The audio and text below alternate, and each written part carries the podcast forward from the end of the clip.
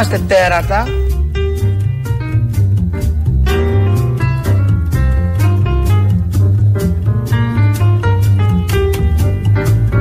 Δεν είμαστε τέρατα.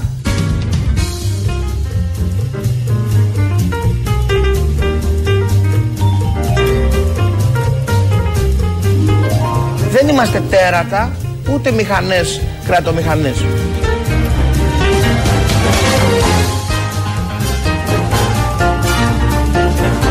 200 χρόνια.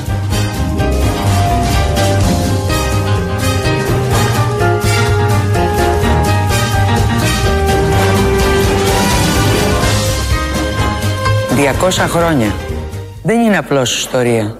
Είναι μια μεγάλη ευκαιρία. Πάλι ευκαιρία έχουμε. Ανά 200 χρόνια, ανά 2 χρόνια, ανά 4-5 χρόνια. Και έγινε και μια απαραίτητη διευκρίνηση. Στην αρχή ακούσαμε τον Άδωνη να λέει ότι δεν είναι τέρατα γιατί πολλοί τους βλέπετε σαν τέρατα. Οπότε έπρεπε να γίνει η απαραίτητη διευκρίνηση, όπως λέμε, για Γιάννα και Άδωνης. Αυτοί οι δύο διαλέξαμε να μας ξεκινήσουν σήμερα. Η μουσική είναι από τα περσινά, νομίζω, Όσκαρ, τα προπέρσινα. Το La La Land ταιριάζει υπέροχα. Τέτοια land είμαστε. Γιορτάζουμε και τα 200 χρόνια μετά την Επανάσταση ή από την Επανάσταση. Διαλέγετε και παίρνετε. Δόθηκε και ένα σήμα στην δημοσιότητα, το σήμα των εκδηλώσεων. Το παρουσίασε η Γιάννα. Είναι η Γιάννα δηλαδή σε πρώτο πλάνο και από πίσω κάτι εκεί γίνεται με το σήμα. Πρέπει να το μάθουμε, να το υιοθετήσουμε και αυτό, γιατί με αυτό θα πορευτούμε στις γιορτές που ξεκινάνε, που έχουν ήδη ψηλό ξεκινήσει και θα αυξηθούν, φαντάζομαι, ο αριθμός των γιορτών όσο πλησιάζουμε προς το 2021. Η Γιάννα, σε αυτό το μίνι διάγγελμα που έβγαλε, μεταξύ των πολλών διαγγελμάτων που θα ζήσουμε από εδώ και πέρα, Γιάννα Αγγελοπούλου, η πρόεδρος της Οργανωτική Επιτροπής των Εορτασμών των 200 χρόνων από και μετά την Επανάσταση, μίλησε για την καθημερινότητά μας που πια πρέπει να αλλάξει. 200 χρόνια δεν είναι απλώς ιστορία. Είναι μια μεγάλη ευκαιρία. Είναι η ευκαιρία μας να ξεφύγουμε από την καθημερινότητα. Να ξεφύγουμε από την καθημερινότητα. Να γιορτάσουμε όπως μόνο οι Έλληνες ξέρουμε. Αμάρτησε μαζί μου και έλα Έλα να με τρελάνεις Κάποιες αμαρτίες είναι να μην τις κάνεις Να γιορτάσουμε όπως μόνο οι Έλληνες ξέρουμε.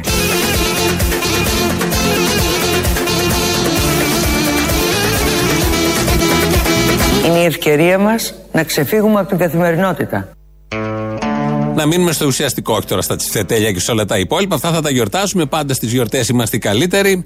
Όχι από την ίδια θέση όλοι. Μάλλον και πολλές φορές οι γιορτές γίνονται για να περάσουν κάποιοι καλύτερα από τους πολλούς. Αλλά αυτό είναι μια μικρή λεπτομέρεια. Να μείνουμε στο σοβαρό, στο ουσιαστικό που λέει και η Γιάννα Αγγελοπούλου, ότι ε, είναι μια ευκαιρία ο ερωτασμό της επαιτίου των 200 χρόνων να φύγουμε από την καθημερινότητά μας. Έχετε εσείς τα προβλήματά σας τώρα εδώ που μιλάμε, κίνηση, ε, δεν έχετε δουλειά ή έχετε δουλειά ή έχετε πληρωθεί ή δεν έχετε πληρωθεί. Έχετε μια αγωνία για το αύριο, δεν σας φτάνουν, τα τραβάτε από εδώ, κάνετε υπολογισμούς. Ε, ευκαιρία να ξεφύγουμε από αυτό το μίζερο είναι να συνειδητοποιήσουμε ότι σε δύο χρόνια θα έχουμε γιορτές. Σε 1,5 χρόνο, μπορεί και σε ένα να ξεκινήσει από το Δεκέμβρη, δεν ξέρουμε, με αντίστροφη μέτρηση. Οπότε αλλάζει η καθημερινότητά μας. Το σίγουρο είναι ότι έχει αλλάξει η καθημερινότητα της Γιάννας Αγγελοπούλου. Το βλέπουμε αυτό, το καταλαβαίνουμε. Και ήταν μια πολύ ωραία ευκαιρία και αφορμή όλο αυτό για να αλλάξει η συγκεκριμένη καθημερινότητα. Ε, κάνουν τόσες προσπάθειες στα επιτελεία να φτιάξουν σήματα, να φτιάξουν τζιγκλάκια, να παίζουν στα μέσα ενημέρωσης, σποτάκια διαφημιστικά. Εμείς έχουμε κάνει εδώ και πολύ καιρό τέτοια σποτάκια για τα 200 χρόνια. Να ακούσουμε, νομίζω, το σημαντικότερο, το, αυτό μάλλον που συμπυκνώνει ακριβώς την ιστορία των 200 ετών.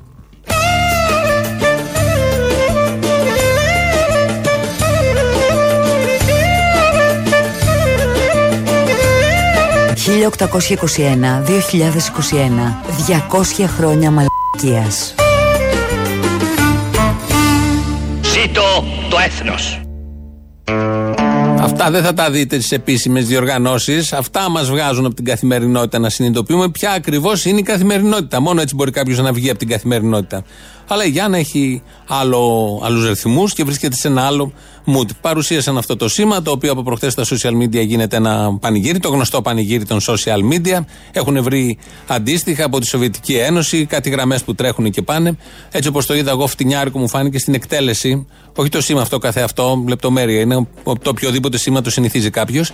Αλλά το, η εκτέλεση έτσι όπως την είδα, το βίντεο, τα γραφιστικά φτηνιάρικα, λεπτομέρεια, μικρή λεπτομέρεια. Να ακούσουμε όμως πώς πρέπει να υιοθετήσουμε και τι σημαίνει αυτό το σήμα για όλους μας. Μπορεί να έχουμε μνήμες χωριστές, ζωές διαφορετικές και όνειρα αλλιώτικα.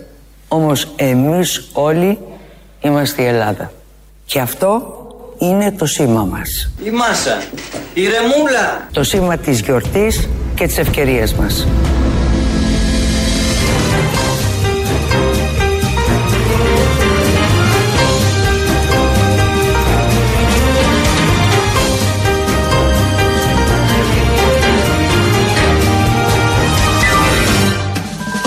Ας το βάλουμε όλοι στην καρδιά μας. Αμέ. Γιατί να μην το βάλουμε το σήμα. Τελειώσαμε με αυτά. Όχι, τελειώσαμε. Θα επανέλθουμε στα των εορτασμών, στα 200 χρόνια ελεύθερου. Βάλτε και ερωτηματικό εισαγωγικά ό,τι θέλετε. Βίου, δημοκρατικού, επίσης εισαγωγικά και ερωτηματικό. Βίου. Πάμε στον ε, Φαντάρο. Όχι στο Φαντάρο, ήταν ε, της αεροπορίας. Ο Κυριάκος Μητσοτάκης, Σμινίτης, όταν είχε υπηρετήσει, πήγε σε μια πτέρυγα μάχης. Τώρα που κάνει κάθε Σαββατοκύριακο πηγαίνει διακοπές, το λένε πολλοί, αλλά είναι επισκέψεις σε διάφορες περιοχές της χώρας για να δει τι γίνεται, να μεταδώσει τον παλμό της νέας κυβέρνησης, της νέας αναπτυξιακής πορείας. Εκεί λοιπόν βρέθηκε σε μια πτέρυγα μάχης. Ήταν αυτή που είχε υπηρετήσει και θυμήθηκε και μας αποκαλύπτει και θα ακούσουμε πού ακριβώς, σε ποιο τομέα, σε ποιο τμήμα είχε υπηρετήσει ο Κυριάκος Μητσοτάκης; Πρέπει να σας πω ότι χαίρομαι ιδιαίτερα κάθε φορά που επισκέπτομαι μια πτέρυγα μάχης ε, καθώς ο χώρος μου είναι εξαιρετικά οικείος πριν από 27 χρόνια είχα υπηρετήσει και εγώ στην 111 πτέρυγα μάχης στην, ε, στην Αγία στα πρώτα βλήματα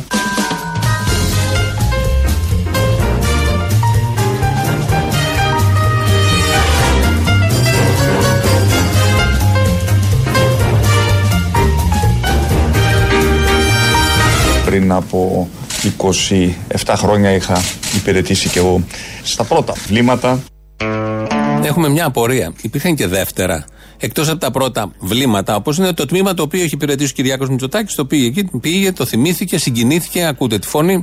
Η απορία μας είναι ποια η διαφορά των πρώτων και των δεύτερων. Πώς γινόταν η κατάταξη των βλημάτων, εννο, εννοείται, γι' αυτά μιλάμε. Εκεί λοιπόν είχε υπηρετήσει, είχαν πάει όλα μια χαρά, θυμόμαστε όλοι και τα βίντεο, οι λίγο μεγαλύτεροι, ο γιος του τότε πρωθυπουργού που υπηρετούσε τη θητεία του και όλα τα, αυτά τα πάρα πολύ ωραία. Και πέρασαν τα χρόνια, τελειώσανε τα βλήματα, τα πρώτα. Μετά ήρθε η διακυβέρνηση, ήρθαν πάρα πολλά. Μετά ήρθε η διακυβέρνηση της χώρας και τώρα πρέπει να πηγαίνει σε άλλες περιοχές έξω από τις πτέρυγες μάχη για να λέει ε, περίπου ανέκδοτα. Θέλω να ξέρετε ότι αυτή η κυβέρνηση δουλεύει πολύ σκληρά. Από φόρτος εργασίας. Δουλεύει πολύ σκληρά για να βελτιώσει την καθημερινότητα όλων των Ελλήνων πολιτών σε όλα τα μέτωπα. Λάθη θα γίνονται.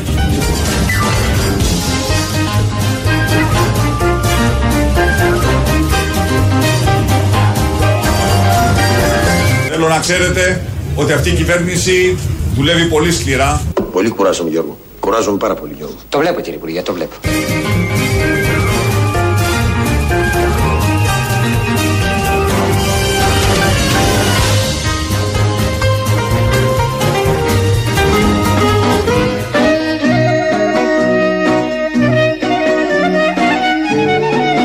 1821-2021 200 χρόνια ρουσφέτια και διορισμοί 200 χρόνια ρουφιανιάς και αρπακόλας Ζήτω το έθνος να μην ξεχνάμε ότι πλησιάζουμε και στα 200 χρόνια και πρέπει να το θυμόμαστε, να το τιμούμε, να το τιμήσουμε όπως πρέπει με όλα αυτά. Η κυβέρνηση λοιπόν δουλεύει, ήταν μια διαβεβαίωση, ανέκδοτο, του Κυριάκου Μητσοτάκη προς τον κόσμο από κάτω, ο οποίος με ενθουσιασμό δέχθηκε αυτήν την διαβεβαίωση και συνειδητοποίησε ότι η καθημερινότητά του και αυτού του κόσμου αλλάζει προς το καλύτερο εφόσον αυτή η κυβέρνηση δουλεύει. Τα πρωινάδικα δουλεύουν full, τα κανάλια, στα κανάλια. Εκείνοι οι βουλευτές, ένας εκ των βουλευτών των 300 είναι ο κύριος Μιλονάκη από την Ελληνική εναλλακτική λύση στο κόμμα του Βελόπουλου.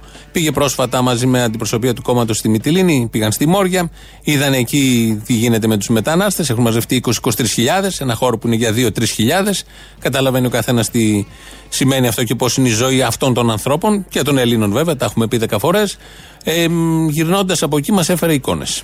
Όχι, θα πω κάτι το οποίο δεν το ξέρετε. Έχουν δημιουργηθεί παραμάγαζα, κύριε Παπαδάκη.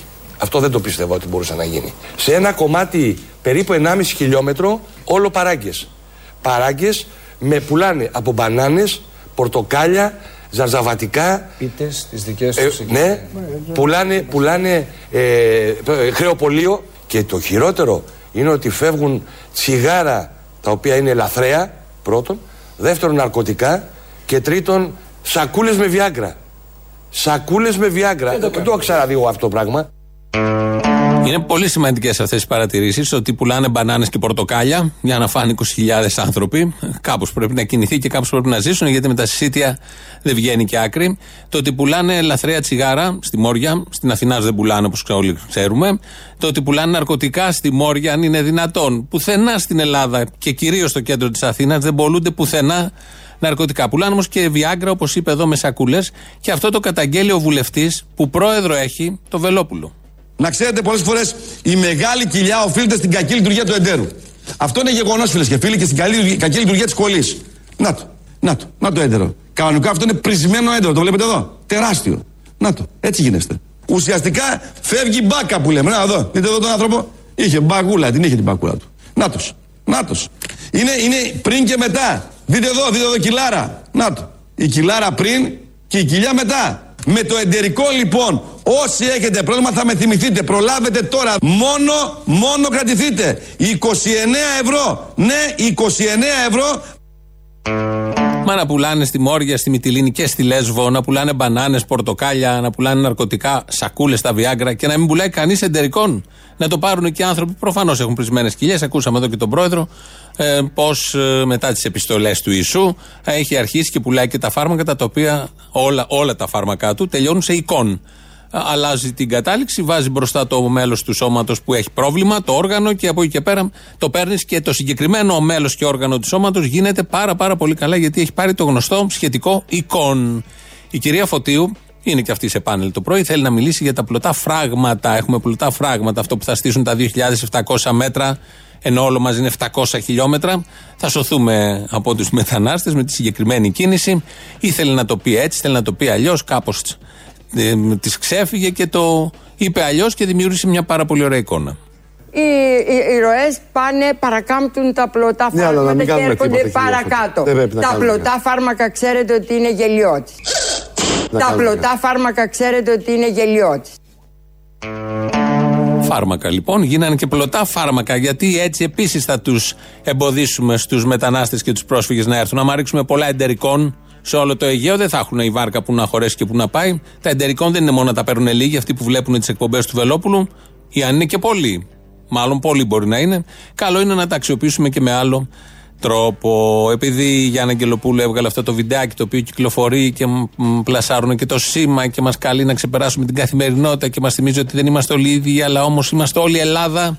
Όλοι εμείς είμαστε Ελλάδα και από ό,τι είδατε, αν έχετε δει, αν έχετε διαβάσει, δείτε το σε αυτό το σποτάκι. Περνάνε όλοι οι ηγέτες της ε, χώρας όλα αυτά τα 200 χρόνια και περνάνε μέσα. Δικτάτορες, χουντέοι, πραξικοπηματίες, δοσύλλογοι της κατοχής στην ίδια μοίρα με τους εκλεγμένους πρωθυπουργούς. Κανονικά δεν υπάρχει καμία απολύτως διαφορά. Τα έχουν βάλει όλα για πολύ κόσμο και για αυτούς. Όλα αυτά είναι δημοκρατία.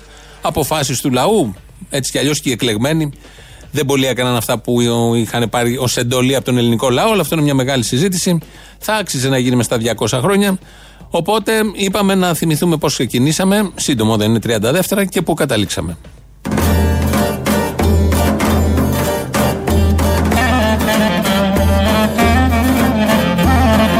1821-2021. Πριν 200 χρόνια ξεκινήσαμε έτσι. Ακούτε ωραία τωρινοί Έλληνες. Εμείς επολεμήσαμε για να έχετε εσείς τα γράμματα και το ψωμί που δεν είχαμε. Και να μην θέλετε θάματα. Για να ζήσετε μια ζωή αληθινή. Ε, ωραία παπαβλέσα. Σήκω και λαβόηθαμε. Και καταλήξαμε έτσι. Φίλες και φίλοι, η Νέα Δημοκρατία είναι η πρώτη, είναι η μεγαλύτερη πολιτική δύναμη στην Ελλάδα. Και επάνω μας ακουμπούν οι ελπίδες όλων των Ελλήνων. Από τον Κολοκοτρώνη με ήττα στο Κολοκοτρώνη. Με γιώτα. Ξεκινήσαμε έτσι πριν 200 χρόνια, καταλήξαμε. Δεν έχουμε καταλήξει, αλλά στη δεδομένη στιγμή εδώ που είμαστε στα 200, παρά ένα στα 199. 100, σαν το τηλέφωνο της πυροσβεστικής. Γιορτάσουμε φέτος τα 199. Τίποτα δεν είναι τυχαίο. Έχουμε αρχίσει βέβαια αυτό το γιορτάζουμε τα τελευταία καλοκαίρια με μεγάλη ένταση. Πώς έχουμε, έβγαλε αυτό το βίντεο η Γιάννα Αγγελοπούλου, είναι πολύ ωραίο. Τι πολύ ωραίο δηλαδή, όπως αναμενόταν. Προσωποκεντρικό και λογικό. Γι' αυτό φτιάχνονται αυτές οι επιτροπές. Γι' αυτό έγιναν οι επαναστάσεις κάποτε για να τιμούνται κάποια πρόσωπα σήμερα. Τώρα με το γνωστό τρόπο. Εμείς έχουμε άλλη πρόταση να καταθέσουμε στο κοινό για το βίντεο, το ηχητικό σποτάκι των 200 χρόνων.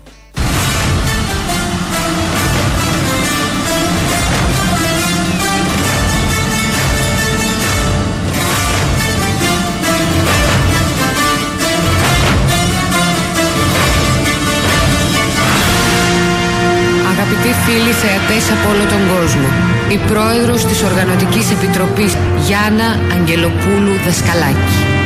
Chers amis spectateurs du monde entier, la présidente du comité d'organisation Gianna Angelopoulos Daskalaki.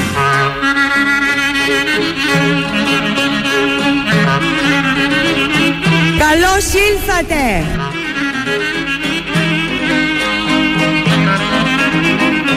Greece stands before you and this is this new Greece that we want you to discover. Greece is going to fire the world's imagination. Καύλα. Η Ελλάδα είναι εδώ. Ελευθερία ή θάνατος. Απόψε γράφεται ιστορία. Περιμέναμε πολύ αυτή τη στιγμή. Ας το χαρούμε λοιπόν. Και ας γιορτάσουμε μαζί, να γιορτάσουμε με όλο τον κόσμο. Ελευθερία ή καύλα. Τούτο το πράγμα ως πότε θα τραβάει έτσι.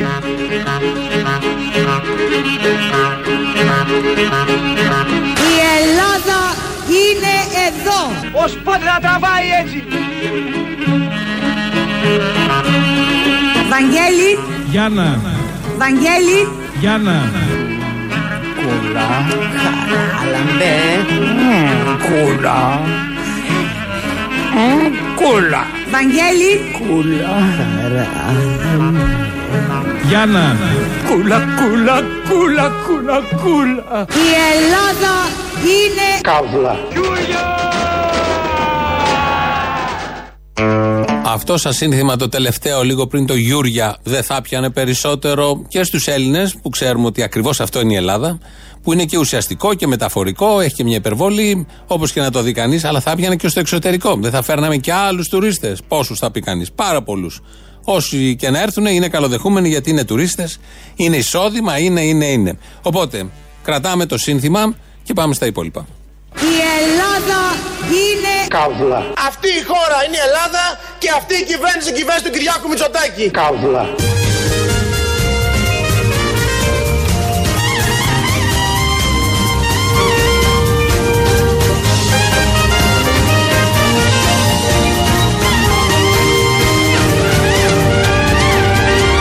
Οι πληστηριασμοί είναι ευλογία. Να ξεκινήσουμε με τους πληστηριασμούς των σπιτιών του φτωχού κόσμου. Οι πληστηριασμοί είναι ευλογία. Θα σας γδάρουμε.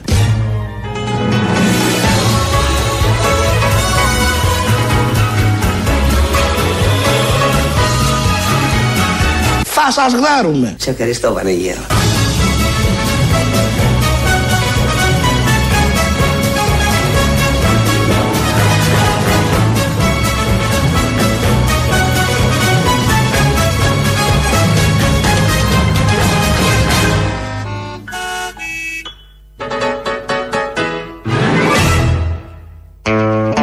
Εδώ Ελληνοφρένε. Μετά από όλο αυτό το musical. Όπως κάθε μέρα, 2.11.10.80.880 τηλέφωνο επικοινωνία. Σας περιμένει μέσα. Πάρτε, πείτε τα δικά σας, ό,τι άλλο θέλετε για τα Όσκαρ και τα υπόλοιπα. Radio παραπολιτικά.gr. το mail εδώ της εκπομπής, ελληνοφρένια.net.gr, το επίσημο site. Εκεί μας ακούτε τώρα live μετά ηχογραφημένου όποτε θέλετε. Υπάρχει αρχείο εκπομπών δηλαδή. Τι άλλο έχουμε, ο Χρήστος Μυρίδης ρυθμίζει τον ήχο. Στο YouTube είμαστε στο official, από κάτω έχει chat, μπορείτε να κάνετε και εγγραφή αν θέλετε. Ε, δόθηκαν και τα Oscar, δεν ξέρω αν το έχετε μάθει, αν έχετε δει και την ταινία, τα παράσιτα από την Νότια Κορέα. Είναι η ταινία η καλύτερη και πρώτη φορά μία αγγλόφωνη δημιουργία παίρνει το πρώτο βραβείο, παίρνει το Όσκαρ καλύτερης ταινίας. Βέβαια είναι και, ο- πήρε και Όσκαρ ξενόγλωση ταινίας, πήρε και κανένα δυο ακόμα, πήγε πάρα πολύ καλά. Αν είχαν καταλάβει τι ακριβώς παίζει στην Ελλάδα, τα Όσκαρ για τα παράσιτα, όλα τα Όσκαρ, θα τα είχαμε μαζέψει εδώ και χρόνια. Γιατί στο συγκεκριμένο θέμα, ο συγκεκριμένος τίτλος νομίζω ανήκει στην Ελλάδα και όχι στην Νότια Κορέα. Δείτε την ταινία, είναι πολύ ωραία κατά τα άλλα. Εγώ θα ήθελα διαφορετικό τέλος στη συγκεκριμένη ταινία ή να τελείωνε λίγο πριν, δεν θα σας το πω για να μην σας το χαλάσω. Πάντως είναι μια πολύ ωραία ταινία και δείχνει και τον τρόπο ζωής στην ε, πολύ σύγχρονη, νομίζω είναι στις 20 οικονομίες του πλανήτη, η Νότιος Κορέα. Επειδή υπάρχει μια αντιδιαστολή και πέφτουν πάντα τα φώτα πάντως στην- με- σε σχέση με τη Βόρεια Κορέα, πάντα πέφτουν τα φώτα στη Νότια Κορέα, ότι τα έχει καταφέρει, ενώ οι από πάνω δεν τα έχουν καταφέρει. Δείτε ακριβώς πώς τα έχουν καταφέρει, για ποιους τα έχει καταφέρει. Δεν θα εκπλαγείτε. Αυτά που συμβαίνουν στο δυτικό κόσμο συμβαίνουν και εκεί. Απλά η ταινία το δείχνει με πάρα πολύ ωραίο τρόπο. Αφού τα πάμε όλα αυτά, έρχεται και το πρώτο μέρος του λαού να μας πάει στις πρώτες διαφημίσεις.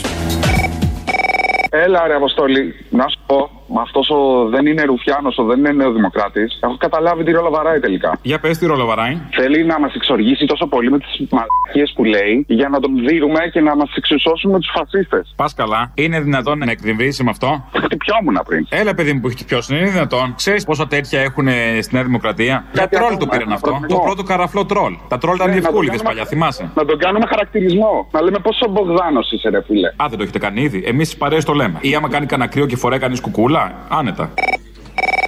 Έλα, μάνα μου.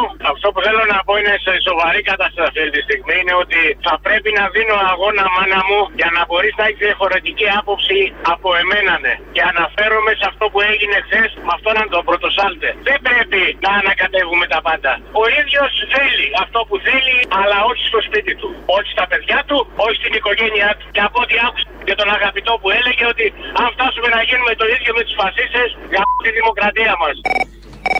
Λοιπόν, είναι η πρώτη φορά που διαφωνώ με το Θήμιο. Με αυτό που είπε δηλαδή ότι το κράξιμο και αυτά δεν είναι καλό. Λοιπόν, πρόσεχε να δεις. Με την ίδια ακριβώς λογική ε, με στην οποία θα απαντήσω στο Γεωργιάδη με, την, με, τη, λέξη- με τη φράση που είπε για, το, για την πρώτη κατοικία ότι αυτό είναι βία και θα απαντήσω με, την, ανά- με τον ανάλογο τρόπο, με την ίδια λογική που θα μπω τον Ρουφιάνο Μπογδάνο, με την ίδια λογική που θα βρίσω όλα αυτά τα καθήκια που δεν έχουν όνομα και πάνε και ψήνουν σουβλάκια έξω από δομές φιλοξενίας ανθρώπων, με την ίδια λογική θα κράξω και θα κατακράξω, όχι απλώς θα κράξω, το Φορτοσάλτε. Με την ίδια ακριβώς λογική. Δεν είμαι στην ιδεολογική περίπτωση του Ρουβίκονα, αλλά με την ίδια ακριβώς λογική με την οποία επιτίθεται απέναντί μου με τις απόψεις του ως εργαζόμενος μιλάω, με την ίδια ακριβώς λογική θα επιτεθώ και εγώ εναντίον του. Υπάρχει μια διαφορά βέβαια. Αισθητική και ποιοτική. Σαφώς. Ότι καλύτερα να αντιπαρατεθεί με πιο έξυπνο τρόπο και με άποψη πάνω στην άποψη. Σαφώς με άποψη, σαφώς. Αλλά όχι ότι θα καταδικάσω και το βίαιο τρόπο, έστω και στις συνθήκες τις σημερινές, όπως είπε ο Θήμιο, τον βίαιο τρόπο δεν θα τον καταδικάσω. Η βία είναι γεννά ιστορία. Με τον ίδιο τρόπο που αυτός επιτίθεται εναντίον μου και εναντίον των εργασιακών δικαιωμάτων ολόκληρου του ελληνικού λαού, με την ίδια λογική θα τον κράξω κι εγώ με επιχειρήματα βεβαίως, αλλά όχι χωρίς βία.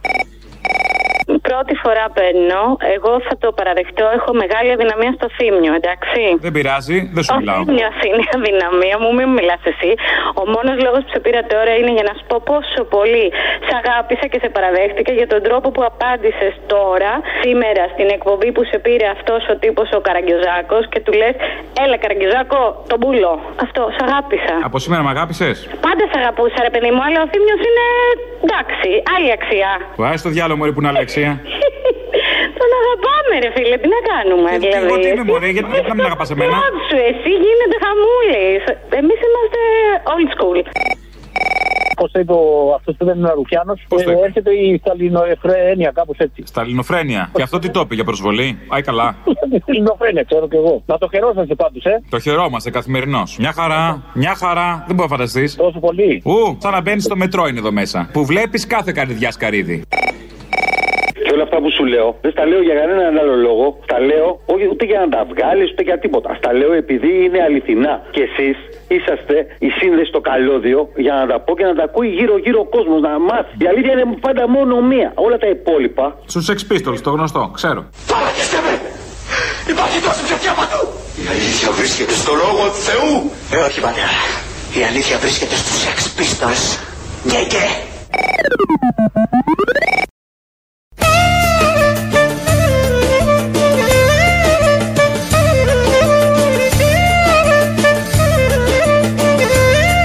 «1821-2021, 200 χρόνια μαλακίας».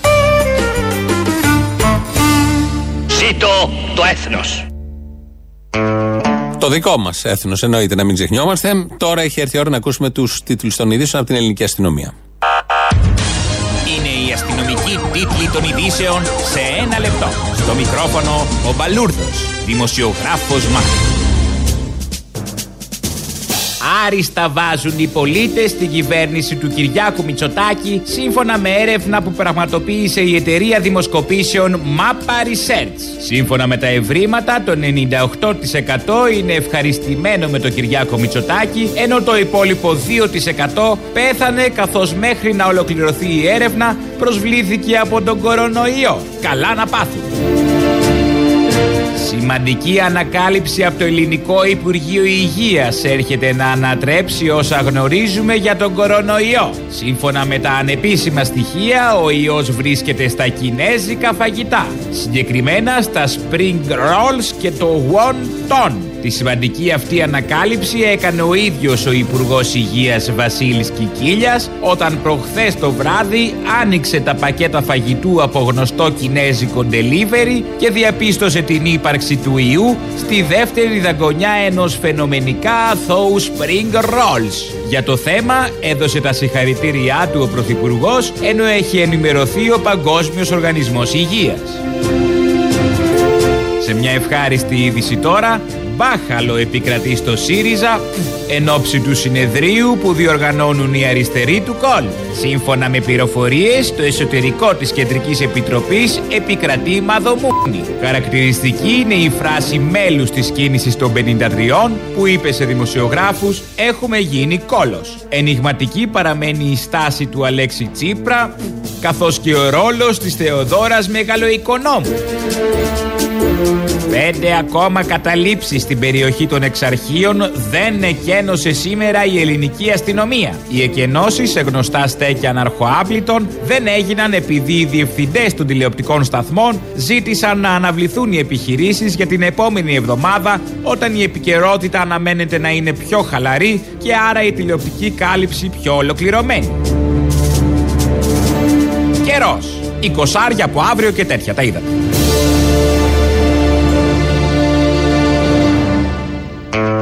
Δεκαοχτάρια είπα από αύριο, όχι εικοσάρια. Η αστυνομία λίγο τα φουσκώνει τα πράγματα. Δεν πειράζει, η ελληνική αστυνομία να ξέρει κάτι παραπάνω. Μέσα σε όλα έχουμε και τον Παναγόπουλο. Ποιος είναι ο Παναγόπουλος, αυτός της ΓΕΣΕ που ήταν πρόεδρος, έχει βγει, θεωρεί ότι τον κυνηγάνε οι κομμουνιστές. Γιατί όμως, δεν λέει ποτέ το γιατί. Και τι ΓΕΣΕ ήταν αυτή και τι αξία έχει αυτή η ΓΕΣΕ στην κοινωνία, τι αξία και πόσο την υπολογίζουν οι εργαζόμενοι, αυτή τη ΓΕΣΕ που έχουμε ζήσει όλοι τα τελευταία χρόνια. Θυμόμαστε και το ρόλο του και το ρόλο της ΓΕΣΕ στα 10 χρόνια των μνημονίων. Ε, κάποια στιγμή τους πήραν, τους είχαν πάρει από πριν χαμπάρι, αλλά αποφάσισαν να δράσουν κατά όλων αυτών των στημένων και των συνεδρίων με τις μαϊμούδες και τους ε, αρκούδες που βάζουν μέσα, εργοδοτικά πάντα.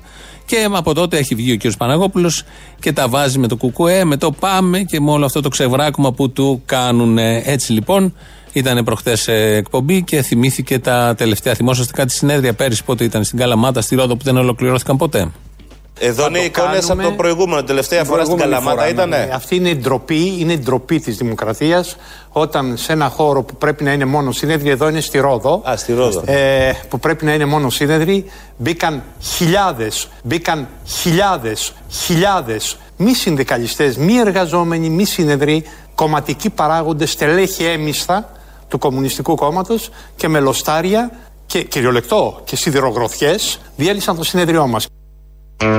Χιλιάδες, μπήκανε χιλιάδες μέσα εκεί που ήταν χιλιάδες μαϊμούδες, μπήκανε χιλιάδες εργαζόμενοι ή δεν ξέρω εγώ τι άλλο που τα καταγγέλει. Είναι ωραίος ο τρόπος γιατί βγαίνει και παραπονιέται συνέχεια. Λέγεται ριζοσπάστη ότι τον στοχοποιεί, τον κυνηγάνε οι κομμουνιστές επιτέλους. Μετά τον εμφύλιο βρέθηκε ένας που δηλώνει να, ότι τον κυνηγάνε οι κομμουνιστές. Ήταν και οι Καηλοί βέβαια που είχαν στον παππού της κάνει εγκλήματα κομμουνιστών. Αλλά από τότε αυτός που βγαίνει στη σύγχρονη εποχή και λέει με κυνηγούν κομμουνιστές είναι ο Παναγόπουλος. Αυτός που ήταν πρόεδρος της ΓΕΣΕ. Και περνάμε πάρα πολύ ωραία. Και με αυτό το θέμα να μην το ξεχνάμε, να μην ξεχνάσουμε να κάνουμε τη σχετική αναφορά. Ο Καρατζαφέρης, τον θυμόσαστε, Γιώργος Καρατζαφέρης, ε, πλέον έχει βρει ένα νέο ρόλο, γιατί είναι στα ζήτητα της πολιτικής. Έχει βρει ένα νέο ρόλο, θα ακούσετε τώρα ποιον. Τώρα σου λέω λοιπόν, έχω αναλάβει εθελοντικά, χωρίς κανείς να μου πει ή να μου υποδείξει έτσι, την στήριξη της κυρίας Μαρέβα. Γιατί βλέπω κάποιους γελίους ε, συναδέλφους ε, να κάνουν ε, επιθέσεις, ηταμές, ποταπές κτλ. Και αντιλαμβάνεσαι ότι είναι πολύ δύσκολο ο ρόλος μιας γυναίκας. Η οποία πράγματι στέκεται στο πλευρό του. Πρώτον, γιατί είναι μοντέρνα, γιατί είναι εξήμια, γιατί ε, ε, όπου εμφανίζεται περνάει ε, με τις καλύτερες εντυπώσεις, ε, αυτό πρέπει να τονιστεί. Και βάλε κάτω όλες τις γυναίκες των ε, πρωθυπουργών. Από την, από την εποχή της Αμαλίας της Μεγαπάνου είχαμε να δούμε μια πρωθυπουργό ε, κοσμοπολίτησα. Ε, είδαμε τη Μελάνια, έκατσε ίση προ ίση, ξέρω εγώ, με τη Γαλλίδα η οποία είναι προσωπήση της ε, κοκεταρίας. Μπήκε στα ίσα. Δηλαδή αυτό μου αρέσει. Επιτέλους. Επιτέλους και σε έναν ακόμη τομέα επήλθε η κανονικότητα. Από την Αμαλία Μεγαπάνου, δεκαετία του 60, του Καραμαλή, του Θείου. Ήταν η σύζυγος για κάποιο καιρό. Οπότε από τότε ο Γιώργος Χαρτζαφέρης έχουν περάσει τόσες και τόσες στην πορεία. Τώρα βλέπει φως και θα την στηρίξει την Μαρέβα, όπως ο ίδιος είπε, γιατί μπορεί να σταθεί και στην κοκεταρία τη Γαλλίδα πάρα πολύ καλά και στην Μελάνια. Πετρίε, πετρίε πολλές κυκλοφορούν. Μια από αυτές έχει πέσει και στο λαό στο ραδιόφωνο των, παρα... των παραπολιτικών. Βεβαίως. Τηλεφωνώ από την Επιτροπή 2021. Τι επιτροπή είναι αυτή; Θα είναι η επιτροπή που έχει ορίσει ο Πρωθυπουργός για τους σταθμούς των 200 χρόνων από την Επανάσταση. Α, 2021 το είπε. Ναι, OK. Okay. Δηλαδή υπάρχει και 5-5-10. Τέλος πάντων, ναι, και πείτε μου, από το γραφείο της κυρίας Αγγελοπούλου; Όχι, από το γραφείο της Επιτροπής. Ωραία, παρακαλώ, τι θέλετε; Θα ήθελα το όνομα και το email του Διευθυντή Επικοινωνίας του σταθμού. Σημειώνετε; Μάλιστα. Ιεροκλής Πεπέτας. Ευχαριστώ πολύ. Ήθελα να σημειώσω το εξής για όσους σκέφτονται ακόμα και μπορούν και προβληματίζονται. Αυτοί οι άνθρωποι που ήρθαν στην Ελλάδα σαν πρόσφυγες και όχι σαν ανθρωπομετανάστε, σαν πρόσφυγες οι οποίοι δεν έχουν που την κεφαλή κλείνει, δεν σηκώθηκαν ένα πρωί και είπαν Α πάμε στην Ελλάδα. Κάποιοι τους βομβάρδισαν, κάποιοι καταστρέψαν τις περιουσίες τους. Άντε καλέ, χαζομάρες μόνοι τους. Πήγανε για τη μεγάλη ζωή, εγώ θα σου πω.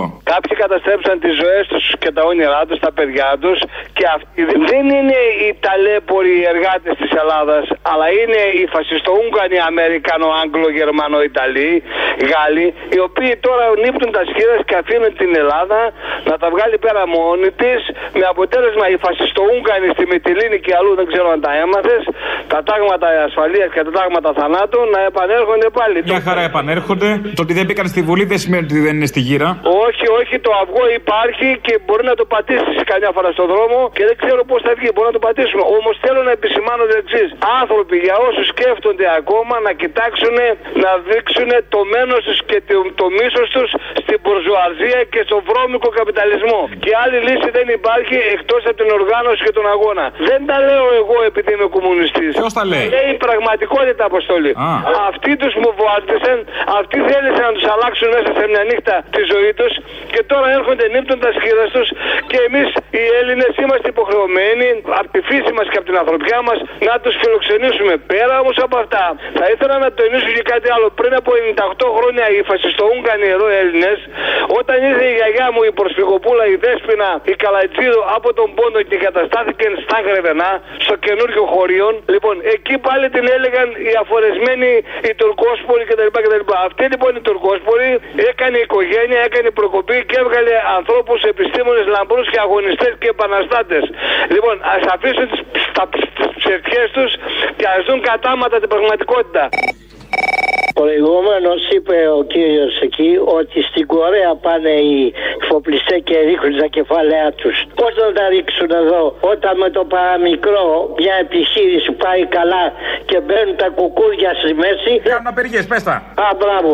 Και διεκδικούν να πούμε. Ναι, διεκδικούν ε, δικαιώματα, ξέρω εγώ.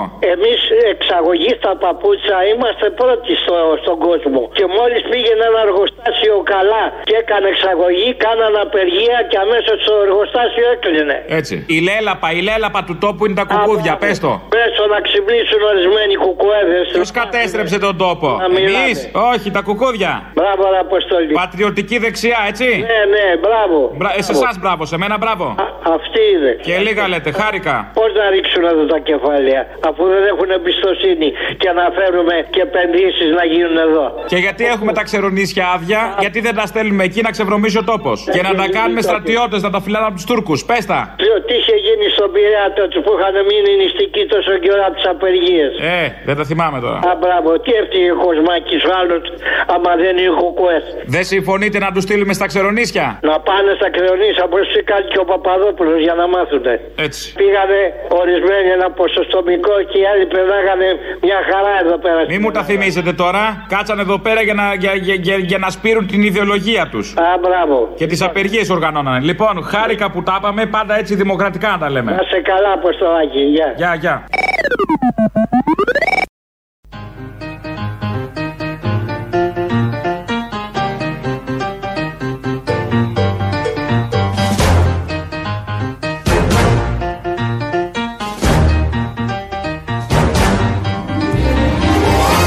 Πρέπει να σας πω ότι χαίρομαι ιδιαίτερα κάθε φορά που επισκέπτομαι μια πτέρυγα μάχης ε, καθώς ο χώρος μου είναι εξαιρετικά οικείος. Πριν από 27 χρόνια είχα υπηρετήσει και εγώ στην 111 πτέρυγα μάχης στην, ε, στην Αγία, αλλά στα πρώτα βλήματα. Είχε 111 τέτοια. Τώρα έχει. Υπάρχουν, υπηρετούν τέτοιοι στα πρώτα βλήματα προφανώς. Εκεί είχε υπηρετήσει πάντως ο Κυριάκος Μητσοτάκης, πρωθυπουργός. Ξαναπήγε προχθές, τα θυμήθηκε, συγκινήθηκε και μαζί με αυτόν όλοι εμείς γιατί κάνουμε την εικόνα. Φτιάχνουμε την εικόνα. Γιατί το ραδιόφωνο είναι κυρίως αυτό, να φτιάχνεις την εικόνα. Φανταστείτε τώρα, ο Βαρουφάκης πήγε περιοδία στη Λαμία, εκεί που υπάρχει και το άγαλμα του Αδριάντας, όλο αυτό μαζί με το άλογο του Άρη Βελουχιώτη και μη ήθελε να μιλήσει. Δεν έκανε παραλληλισμό με του Βελουχιώτη, ακόμα δεν έχει κάνει ένα τέτοιο παραλληλισμό. Έκανε όμως παραλληλισμό με κάτι πιο παλιό. Εμείς ως Μέρα 25 μπήκαμε στη Βουλή και από τα Χριστούγεννα και μετά ε, γίνομαστε κόμμα. Η περιοδία μας αυτή, μιλώντας τώρα εκ μέρους του Μέρα 25, για μας είναι πολύτιμη γιατί μαθαίνουμε. Έχει πολύ μεγάλη σημασία στο πλαίσιο μιας νέας φιλικής εταιρείας, στο πλαίσιο μιας νέας εθνικής συμφιλίωσης, να βρούμε κοινό τόπο, ιδίως στις τοπικές κοινωνίες. Φτιάχνουμε λοιπόν, όπως ακούσαμε εδώ, φτιάχνει δηλαδή το ΜΕΡΑ25, μια νέα φιλική εταιρεία. Να το έχουμε στο νου μας, να ξέρουμε τι ακριβώς συμβαίνει. Οργανώνεται ο αγώνας κρυφά, όπως και τότε. Κρυφά, γιορτάζουμε και τα 200 χρόνια, όλα αυτά έρχονται και κολλάνε. Ο Βαρουφάκης τα είπε αυτά για τη νέα φιλική εταιρεία. Στην άλλη μεριά δεν έχει μπει ακόμη στη φιλική εταιρεία, δεν χρειάζεται. Αυτός είναι μια φιλική εταιρεία μόνος του. Είναι ο Γιώργος Αυτιάς, ο οποίος έχει εκεί τους υπουργούς, αλλά και που τους έχει δεν είναι το θέμα τι θα πούν οι υπουργοί. Το θέμα είναι σε αυτή την εκπομπή τι θα πει ο ίδιος ο Γιώργος Αυτιάς. Κάνει συνήθως κάτι προτάσεις που δεν έχουν κανένα έρισμα στη λογική. Δεν τις κάνει όμως για να γίνουν πράξη αυτές οι προτάσεις. Τις κάνει για το τηλεοπτικό κοινό να ακούσει και να λένε μπράβο Γιώργο Αυτιά, ωραίες προτάσεις έκανες. Μια τέτοια ε, είναι αυτή που ακολουθεί. Θα σου πω κάτι. Βρίσκεται μια παρέα και λέει χρωστάει αυτή τη στιγμή ο Γεωργιάδης 50 χιλιάρικα. Και βρίσκονται πέντε φίλοι του και λένε Βάζουμε από 5 χιλιάρικα. Κάνω λάθος κύριε Καπερνάρο. Να απαντήσω όλα αυτά, κύριε. Να του πάρουμε το δάνειο καθαρίσει. Αυτό γιατί δεν το κάνει. Ούτε ο ένας ούτε ο άλλος. Το πιο απλό. Γιατί ρε παιδιά, επειδή το είπαν οι δανειστές; Δεν είναι αναπάντητο. Συγχωρέστε με για τον τόνο τη φωνή. Είδατε, δεν απαντάτε. Έλληνες είμαστε. Και πάντα τον πνίγει το δίκαιο και πάντα καταλήγει και ότι είμαστε Έλληνες. Δηλαδή, τι να κάνουν οι Έλληνες, χρωστάει στην παρέα ένας ένα δάνειο 100.000 και θα βάλουν οι υπόλοιποι από 5.000 να του πληρώσουν το δάνειο. Ότι έχουν όλοι οι υπόλοιποι από 5.000 που έχουν επίσης δάνειο. Τώρα, αυτή την ρεαλιστική πρόταση την κατέθεσε εκεί για να καταδείξει ο γνωστός δημοσιογράφος ότι τα κόμματα δεν τολμούν να υλοποιήσουν ρεαλιστικές προτάσεις σαν αυτή. Και έβαλε και τη σούμα από κάτω ότι είμαστε Έλληνες, ρε παιδιά, αυτό το βασικό. Οπότε το έφερε και στο εθνικό πατριωτικό το θέμα. Μια άλλη φιλική εταιρεία, θα μπορούσε κάποιος να πει, η οποία στείνεται σιγά σιγά από, το, από την οθόνη. Και με η σχέση του, του μέλους είναι το zapping. Κάθεται στο τηλεκοντρόλ, στον καναπέ, κάθεται όχι στο τηλεκοντρόλ, κρατάει το τηλεκοντρόλ, μπορεί να συμβεί και το άλλο, δεν έχει σημασία, και πατάει και αλλάζει και έτσι μετέχει στη νέα φιλική εταιρεία. Ο Μιλονάκη είναι ο βουλευτής της Ελληνικής Λύσης, του Βελόπουλου, ο οποίος έλεγε εκεί και αυτό στα δικά του και του την είπε κάποιος δίπλα για τον πρόεδρο και απάντησε ως εξής. Να δείτε τι γίνεται στη Δυτική Θράκη αυτή τη στιγμή. Τι γίνεται; Τι γίνεται; Τι άλλο μπορεί να γίνει, Μην κύριε παίζετε. Κανούλη. Πάλι λαϊκίζω. Ναι, μην παίζετε, γιατί ξέρετε. Παίζω πάλι. Όχι, Σημαντικό θέλω να δεν σας είναι, πω κύριε κάτι. Πλεύρη. Ρωτήστε στην Μπρούσα τι έγινε στο Μελονάκι. Θέλω να σας πω κάτι. Η δημόσια σφαίρα, ο δημόσιος διάλογος δεν είναι κυραλιφές και Πούτιν. Θέλει σοβαρότητα. Μα είναι δυνατόν να μου λέτε τέτοια πράγματα; Ακούστε κάτι. Αυτό Με, που μ' λέτε ακούσατε εσείς- να πουλήσω καμιά κυραλιφή; Ακούσα- αυτό που λέτε Εκτός εσείς- και αν λέτε για τον αρχηγό, τον κύριο δεν Βελόπουλο, ο ακούτε; οποίος ο άνθρωπος κάνει δουλειά. Οπότε, αν κάνει δουλειά, μπορεί να πουλάει κυραλιφές και το εντερικών και το στομαχικών και το τελοπών και τις επιστολές του Ιησού, αφού το κάνει ως δουλειά. Δεν το κάνει έτσι. Άρα, εφόσον το κάνει κάποιος ως δουλειά, μπορεί σύμφωνα με τη λογική του βουλευτή του Βελόπουλου να μπορεί να πουλάει οτιδήποτε. Δεν είναι κακό αυτό. Αν το κάνει χωρίς να είναι δουλειά, μπορεί και να υπάρχει ένα κάποιο θέμα. Αυτά τα πάρα πολύ ωραία, γιατί όντως είχε μπλέξει η Δυτική Θράκη, ευαίσθητα θέματα. Υποτίθεται αυτοί αγωνίζονται για την Ελλάδα και βγάζουν με το παραμικρό την οποιαδήποτε λεπτομέρεια η είδηση που δεν χρειάζεται να βγαίνει και σε όλα τα παράθυρα. Δημιουργεί άλλο γκέλ στην κοινωνία όταν εμ, διαδίδεται από δημοσιογράφους και παράθυρα και social media. Παρ' όλα αυτά, επειδή πρέπει να αποδείξουν τον έθνο πατριωτισμό, όλα θυσιάζονται, όλα σφάζονται, όλα μαχαιρώνονται. Ήταν βραδιά των Όσκαρ, χτες βράδυ, και πρέπει να θυμηθούμε ότι κάποτε και εμείς είχαμε μερτικό σε αυτό. Η εικόνα που Σου έχει έκανε- σχηματίσει. Ναι, αλλά να που σου έχει πω γιατί δεν σχηματίσει λέμε. κοινή γνώμη για σένα. Γιατί δεν λέμε ότι είμαι από τις μόνες Ελληνίδες που έχει πάρει Όσκαρ τα τελευταία χρόνια; Γιατί μιλάτε μόνο για τα Learjet και του θαλαμιγούς; Κατάλαβατε ποια είναι. Είναι η Βάνα Μπάρμπα, η οποία έχει πάρει Όσκαρ. Όσκαρ, χωρίς τα στο τέλος, χωρίς τελικό τι. Οπότε ε, να το θυμόμαστε αυτό, να το αναφέρουμε, επειδή δεν το αναφέρουμε εμείς, το αναφέρει η ίδια. Καλά κάνει, είναι πάρα πολύ χρήσιμο. Σαν σήμερα, το, το 1975, 10 Φεβρουαρίου, πεθαίνει ο ποιητής και συγγραφέας Νίκος Καβαδίας. Όλοι τον ξέρουμε, όλοι τον έχουμε τραγουδήσει. Ο Θάνος Μικρούτσικος έχει μεγάλο μερίδιο ευθύνη σε αυτό, ότι έχει μπει στο στόμα ο Καβαδίας εκατομμύριων Ελλήνων, γενιές και γενιές, και θα μπαίνει από ό,τι φαίνεται, γιατί είναι αυτού του τύπου η ποίηση, η οποία αυτές οι εικόνες, αυτή η μουσική που δεν μπορεί να γίνει διαφορετικό. Δε, διαφορετικά. Ε, τον μουσικό, τον, τον στιχουργό μάλλον, τον γνωρίζουμε από το έργο του. Αυτό που δεν γνωρίζουμε είναι τον πολιτικό λίγο Καβαδία. Στη διάρκεια της κατοχής εντάχθηκε στο ΕΑΜ, ε, μετά στο, αρχικά στο ΕΑΜ ναυτικών και αργότερα στο ΕΑΜ λογοτεχνών ποιητών. Υπήρχαν πολλά ΕΑΜ τότε, δεν υπήρχε μόνο ένα. Την περίοδο αυτή αρχίζει να δημοσιεύει και τα αντιστασιακά του ποίηματα με πρώτο το Αθήνα 1943, ενώ το 1944 δημοσιεύει το ποίημα στον τάφο του Επονίτη. Το 1944, το 45 δημοσιεύει στο Φεντερίκο Γκαρθία Λόρκα και το ποίημα Αντίσταση. Είχε μια ανάμειξη με όλα αυτά. Να μην σας τα μ, πολύ καθυστερούμε. Λίγο πριν το πραξικόπημα της 21η Απρίλη 67, έδωσε μια μεγάλη συνέντευξη στο περιοδικό Παν Σπουδαστική, όπου αφιέρωσε και το ποίημά του Σπουδαστές. Στη διάρκεια της δικτατορίας αξιοποιήθηκε ο σύνδεσμος ανάμεσα σε αντιστασιακές οργανώσεις, κάποια μικρά στοιχεία από το βιογραφικό του.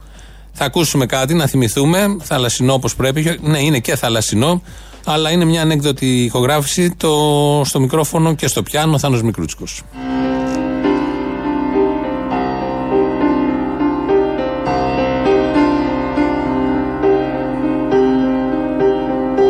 Ήταν εκείνη τη νυχτιά που φύσαγε ο Βαρδάρης Το κύμα η πλώρια κέρδιζε οριά με την οριά. Σε στείλω πρώτος στα νερά να πας για να γραδάρεις. Μα εσύ θυμάσαι της Μαρό.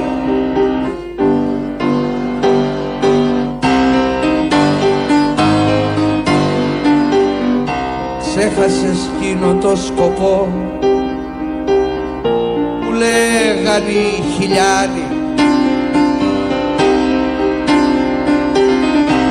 Άγιε Νικόλα φύλαγε κι Άγια Θαλάσσινη τυφλό κορίτσι σ' οδηγάει παιδί του Μοντιλιάνη που τ' αγαπούσε ο δόκιμος κι οι δυο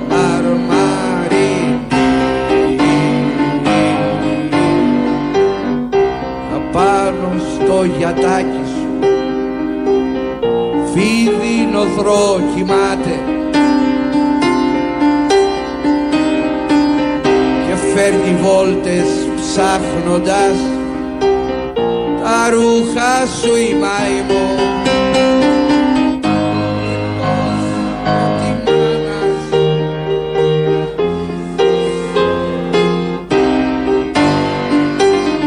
σε τούτο το τρομακτικό ταξίδι του χαμού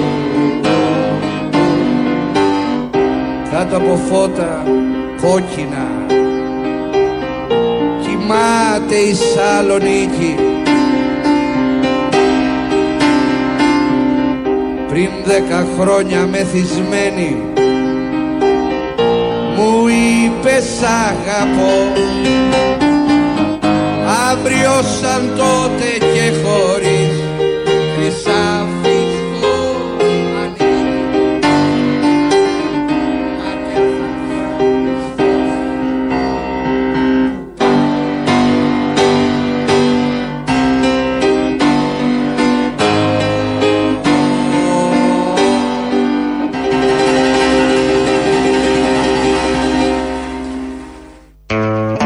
έτσι φτάνουμε στο τέλος και για σήμερα. Ακολουθεί το τρίτο μέρος του λαού μας. Πάει στο μαγκαζίνο. Τα υπόλοιπα εμείς θα τα πούμε αύριο. Γεια σας. Ελληνοφρένια. Ναι, ναι, ίδια. Εσείς είστε από τους συντάκτες της εκπομπής ή πώς είναι εκεί πέρα τα πράγματα, παιδί μου; Ναι, έτσι είναι τα πράγματα. Τι θέλετε; Εί- Είστε ο κύριος; Αποστόλης. στον αέρα, είστε τώρα; Όχι, πείτε μου τι θέλετε. Πώς γίνεται αυτός ο κολότοπος, τα καλά παιδιά να είναι στα κότερα και στις πισίνες και ο Κοτσμάκη να τον έχουμε με 300 ευρώ το μήνα εμείς σαν Πακιστανούς να δουλεύεις στο χωράς. Κοίτα να δεις, ε. Έχει να κάνει και με τις επιλογές ζωής καμιά φορά. Ποιον επιλέγεις να σε δυναστεύει. Το ότι επιλέγεις να σε δυναστεύουν. Ε, δεν θέλω να σταράξω, αλλά έχει να κάνει με αυτά. Και τι επιλέγω, εγώ θα βγω στην αγορά και θα πάρω 300. Ή η κυρία Ραμανάκη στα κότερα και στις πισίνες. Εγώ δεν είμαι στα κότερα και στις πισίνες. Έτσι είναι. Τώρα τι περιμένεις κι εσύ, να έχεις ίδια αντιμετώπιση, να έχεις ίδιες ευκαιρίες ενώ δεν έχεις ίδιες αφετηρίες; Είναι δυνατόν; Τι έπαθε πάλι ο άλλος σήμερα, ρε. πάλι να μας συγκινήσει. Θέλει πάλι αυτά έβαζε να πούμε. Ο έμπορα, συγκίνηση τώρα, τα ξέρω τώρα. Έλα, εντάξει, μην ψάχνεις. Έμπορα, έμπορα, έμπορα. Να μην ξεχάσουμε δηλαδή, να μην, να μην χαρούμε με τα Πάολα που θα φέρει ένα Παπαδόπουλος, ας πούμε, το κάνουμε το Σαββατοκύριακο στην εκεί στο Sky, ας πούμε. Αμέσω να μας το χαλάσει. Α, θα τη φέρει πάλι; Ε, ναι, τι. Καιρό είχαμε να τη δούμε. Αμαρτία ήταν. Ε, καιρός δεν είναι. Ε, είναι. είναι. Άμα δεν- δύο-τρία επεισόδια χωρίς Πάολα δεν γίνεται. Δεν βγαίνει, παιδί μου. Είναι εκπομπή χωρίς Πάολα, πες μου. Όχι, είναι σωστά. Χωρίς Πάολα χαλάει και τα σχέδια του Sky γενικότερα. Της αισθητικής που θέλει να περάσει και μέσω του κόμματος που στηρίζει. Ακριβώς, φίλε. Αυτά τα λέω τώρα, έτσι. Αν πάμε στο Sky δεν ισχύουν, αντού, έτσι. Να σου πω, ακριβώς αυτό. Η αισθητική είναι το πρόβλημα, φίλε. Είναι μεγάλο πρόβλημα η αισθητική. Εννοείται ότι άκουγα ελληνοφρένια από το ακουστικό, έτσι. Το έκλεισα στο ταξί. Να σου πω κάτι, Αποστολή. Έμαθα εχθές ότι χρωστάνε, λέει, η ΚΑΕΦΚΑ κάτι καζίνο, είναι αλήθεια. Αποκλείεται. Αν χρωστάνε κακώς χρωστάνε, θα έπρεπε η κυβέρνηση να τους τα έχει σβήσει ήδη. Πώς έρθει η ανάπτυξη; Τα καζίνο πλέον είναι ιδιωτικά, δεν είναι δημόσια, νομίζω. Ναι, αλλά προσφέρουν θέσεις εργασίας. Απλήρωτες, ναι. Τι σύνταξη Ναι, θα απλήρωτες, τι πάνε να πει, κακοπληρωμένε. ναι, Δεν μπορεί ας πούμε, να ευνοήσει μια κοινωνική ομάδα, έστω τους ιδιοκτήτες καζίνο. Και. Άκουσα εχθές κάποιον πελάτη που μου λέει: Και άμα κλείσει το καζίνο, αν κλείσει το καζίνο, θα δε- βρεθούν άλλοι 5-10 να το αγοράσουν. Καζίνο είναι αυτό, κατάλαβες; Δεν είναι κανένα περίπτερο. Αγχώθηκε ο άλλος, τι μη μείνουμε χωρίς καζίνο. Πολύ γρήγορα που το σκόνη τελευταία. Έχω βρει την τεχνική. Ναι, μπράβο, σου, αγόρι μου. να μου τη σημειώσεις κάπου να τη δώσω. Λέγε τι Έτσι. θες. Ωραία. Λοιπόν, δύο πραγματάκια. Ένα για αυτό που βασανίζει όλους τους Ελληνοφρενείς τον τελευταίο καιρό, από ό,τι καταλαβαίνω για κάποιο παράξενο λόγο. Ποιο; Με το θέμα του αν πρέπει η εκπομπή να έχει καλεσμένο ποτέ το σκουλίκι αυτό που δεν Μη, λέω. μη, μη, λέ- μη, μη λες κουλίκι, μη λες κουλίκι. Δεν θέλω, δεν θέλω. Δηλαδή, ο σύλλογος κουλικιών θα μου κάνει τώρα εδώ θέματα. Δεν θέλω. Ναι, ναι, όχι για κανένα λόγο ποτέ. Είναι απεχθής, είναι αηδία, όχι ούτε για πλάκα. Δεν έχει πλάκα. Αυτοί οι τύποι δεν έχουν πλάκα. Είναι λίγο τρομακτικό, ας πούμε, ότι πλέον η κοινή γνώμη άγεται και φέρεται από τέτοιους τύπους και νομίζω ότι η εκπομπή μας δεν έχει. Αυτό είναι σωστό. Βέβαια, είδες όταν δεν λες όνομα και λες μόνος σκουλίκι, πιάνει πολλούς. Καλά, εντάξει, νομίζω ότι για ένα Κατάλαβες. συγκεκριμένο μιλάμε πια. Σύμφωνοι, αλλά πιάνει πολλούς. Και οδήποτε Ναι, σκουλίκι ναι. δεν έχει χώρο στην εκπομπή. Σωστό, σωστό, σωστό. Του αλλά είδους το του. συγκεκριμένο, το συγκεκριμένο. Δεν θέλω να πάμε Ωραία, για συγκεκριμένα, κανένα δεν λόγο. θέλω να πάμε συγκεκριμένα. Δείτε θέμα. Έλεγε ο Θήμιος πριν ότι πολλές εταιρείες στήριξαν το Hitler και τα λοιπά. Έχουν ονόματα οι εταιρείες αυτές, έτσι. Πώς δεν έχουν ονόματα; Siemens, ήταν Krups, ήταν Bayern. Η Bosch; Ε, Μη λέμε Siemens βέβαια τώρα γιατί έχουμε και. Είναι και η κυβέρνηση Siemens, Μητσοτάκη. ήταν και η Siemens. Έχουμε και κυβέρνηση με τσοτάκι και μη λέμε Siemens, αλλά τέλος πάντων ήταν η Bosch, ήταν η Ford, ήταν η General Electric, ήταν η General Motors, ήταν όλες οι γερμανικές τράπεζες. Και οι δύο boss. Και η Hugo Και η Boss. Hugo και η Hugo και η εμπόριο Αρμάνι. Άσε μαζί, Απόστολη. Όχι, ρε, ήταν και η Hugo Boss. Ποιος έραβε; Α, ναι, ήταν σωστό. Ήταν και ο Hugo Boss που τους έκανε τις στολές. Σωστό, Μα, σωστό. ρε, μισά τα ξέρεις. Έχουμε καιρό τα πούμε και θέλω να μου πεις βρωμόλογα. Πες μου λίγο, φτιάξε με. Γιατί έτσι ρε κερατά; Τι κάνεις, αγόρι μου, πώς είσαι, πού είσαι; Εσύ που είσαι, γιατί χάθηκε; Δεν έπαιρνα, ήμουν άρρωστος ρε φίλε και δεν μπορούσα. Είχε κλείσει η φωνή μου. Τι έπαθες, το χτικιό; Χτικιό, χτικιό, και ξέρεις πόσο σε αγαπάω. Μέχρι πού; 10-15 μέτρα τουλάχιστον. Δεν είναι και τόσο. Οκ, οκ. Τι κάνεις, θε παρόλα τι- αυτά, τι έτσι για το τι κάνεις, κάνεις. Πήραμε για χάμπερα, δεν θέλω. Λέγε τι θες. Καλά, καλά, sorry, sorry, sorry, sorry. Ήθελα να πω για αυτούς που μας κυβερνάνε. Γιατί, γιατί τόσο, κα- τα κάνουν όλα τόσο καλά, μπορείς να μου πεις. Γιατί διαλέξαμε τους καλύτερους. Hello. Όταν διαλέγεις άριστους, τι περιμένεις μετά; Είναι η καταδίκη μας τώρα, να γίνουν όλα τέλεια.